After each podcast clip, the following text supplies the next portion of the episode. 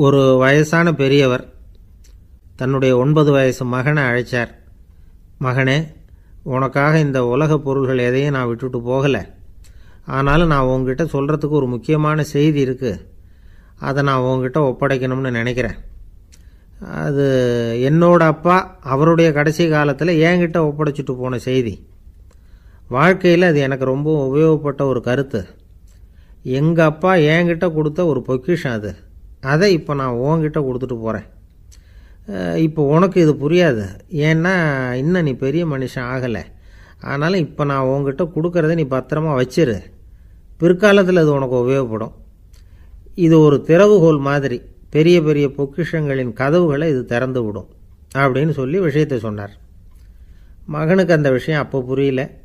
ஆனாலும் பிற்காலத்தில் அதுதான் அவருடைய வாழ்க்கையை மாற்றி அமைச்சு தான் சரி அப்பா சொன்ன அப்பேற்பட்ட செய்தி என்ன? அது ஒன்றும் பெரிய விஷயம் இல்லை. எளிமையான ஒரு கருத்து தான் அவர் என்ன கருத்து சொன்னார்னா மகனே யாராவது உன்னை வந்து மனம் நோகும்படி செஞ்சுட்டா அதை பற்றி இருபத்தி நாலு மணி நேரத்துக்கு தியானம் பண்ண போகிறதாகவும் அதுக்கு பிறகு பதில் சொல்கிறதாகவும் சொல்லிவிடு. அவ்வளவுதான் அப்படின்னாராம். அதாவது யாராவது நம்மளை திட்டுனா உடனடியாக பதில் சொல்லக்கூடாது இரு இதை பற்றி யோசிக்கிறேன். இதுக்கு நாளைக்கு பதில் சொல்கிறேன் அப்படின்னு சொல்லிவிடணும். அவ்வளோதான் இதுதான் அந்த அப்பா சொன்ன கருத்து. சின்ன வயசில் இது என்ன பேர்பட்ட ஒரு பெரிய ரகசியமா? இது ஒரு பெரிய விஷயமா அப்படின்னு தான் தோணும். அந்த பையனுக்கும் அப்படி தான் தோணிச்சான். ஆனாலும் அப்பா சொன்ன அந்த கடைசி வாசகம் அது.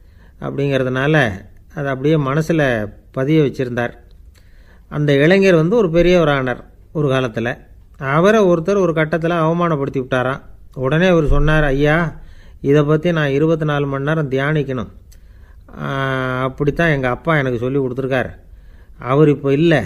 அவர் பேச்சுக்கு மதிப்பு கொடுக்க வேண்டியது என்னுடைய கடமை. அதனால் தயவு பண்ணி மன்னிச்சுக்குங்க.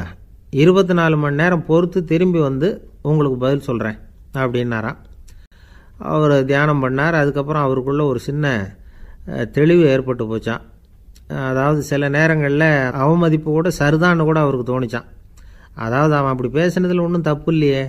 நாமளும் அப்படி தானே நடந்துக்கிட்டோம் அப்படிங்கிறதெல்லாம் அவருக்கு தெரிஞ்சு போச்சு. மறுநாள் அந்த ஆளுகிட்ட போனார். ஐயா நன்றி. நீங்கள் சொன்னது சரிதான். அது ஒரு அவமதிப்பு இல்லை.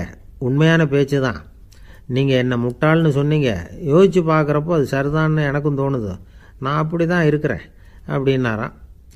சில சமயம் இது மாதிரி யோசிக்கிறப்போ அந்த அவமதிப்பே ஒரு பொய் அப்படின்னு புரியும். அதுவே பொய்ங்கிறப்போ அதுக்காக நாம் எதுக்கு மனம் புண்படணும்? அப்படின்னு நினைப்பார். அது மட்டும் இல்லை. அது ஒரு பொய்ன்னு சொல்கிறதுக்கு கூட அந்த ஆள்கிட்ட போக மாட்டார். பொய்ன்னா அது பொய் தானே அதுக்காக ஏன் கவலை பண்ணணும் கவனிக்கிறது மூலமாகவும் தியானிக்கிறது மூலமாகவும் மெல்ல மெல்ல அவர் வந்து மற்றவர்களின் செயல்களை விடவும் தன்னுடைய எதிர்வினைகளின் மீது தான் அளவு கடந்த விழிப்புணர்வு கொண்டவராக மாறினார் அப்படிங்கிறார் ஒரு பெரிய ஞானி. தியானம்ங்கிறது ஒரு எளிமையான புரிந்து கொள்ளல் மட்டும்தாங்கிறார் அவர்.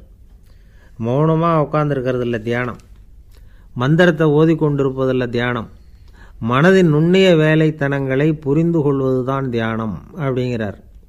அப்படி புரிஞ்சுக்கிறப்போ நமக்குள்ள ஒரு மாபெரும் விழிப்புணர்வு பிறகுது. அது மனசிலிருந்து பிறக்கிறது இல்லை ஆன்மாவிலிருந்து பேரறிவிலிருந்து பிறக்குது இதுதான் பெரியவர்கள் சொல்லியிருக்கிற முக்கிய கருத்து. இந்த காலத்துலேயும் ஒரு அப்பா இருந்தார். கடைசி காலத்தில் மகனை கூப்பிட்டார். மகனே உனக்காக நான் விட்டுட்டு போகிறது இந்த பெட்டி தான் இது எங்கள் அப்பா என்கிட்ட ஒப்படைச்சிட்டு போனது. இதை உங்ககிட்ட நான் ஒப்படைச்சிட்டு போகிறேன் நான் இந்த உலகத்தை விட்டு போனதுக்கு அப்புறம் நீ இதை திறந்து பார். இந்த அதுக்கான திறவுகோல் அப்படின்னு கொடுத்துட்டு கண்ணை மூடிட்டாரான் கொஞ்ச நாள் கழித்து பொட்டியை திறந்து பார்த்துருக்கிறார். பொட்டியில் இருந்தது என்ன தெரியுமா? நம்ம குடும்பத்துக்காக தாத்தா காலத்திலேருந்து யார் யாருக்கிட்ட எவ்வளவு கடன் வாங்கியிருக்கிறோம் அப்படிங்கிற விவரப்பட்டியல் அதுக்குள்ளே இருந்ததான்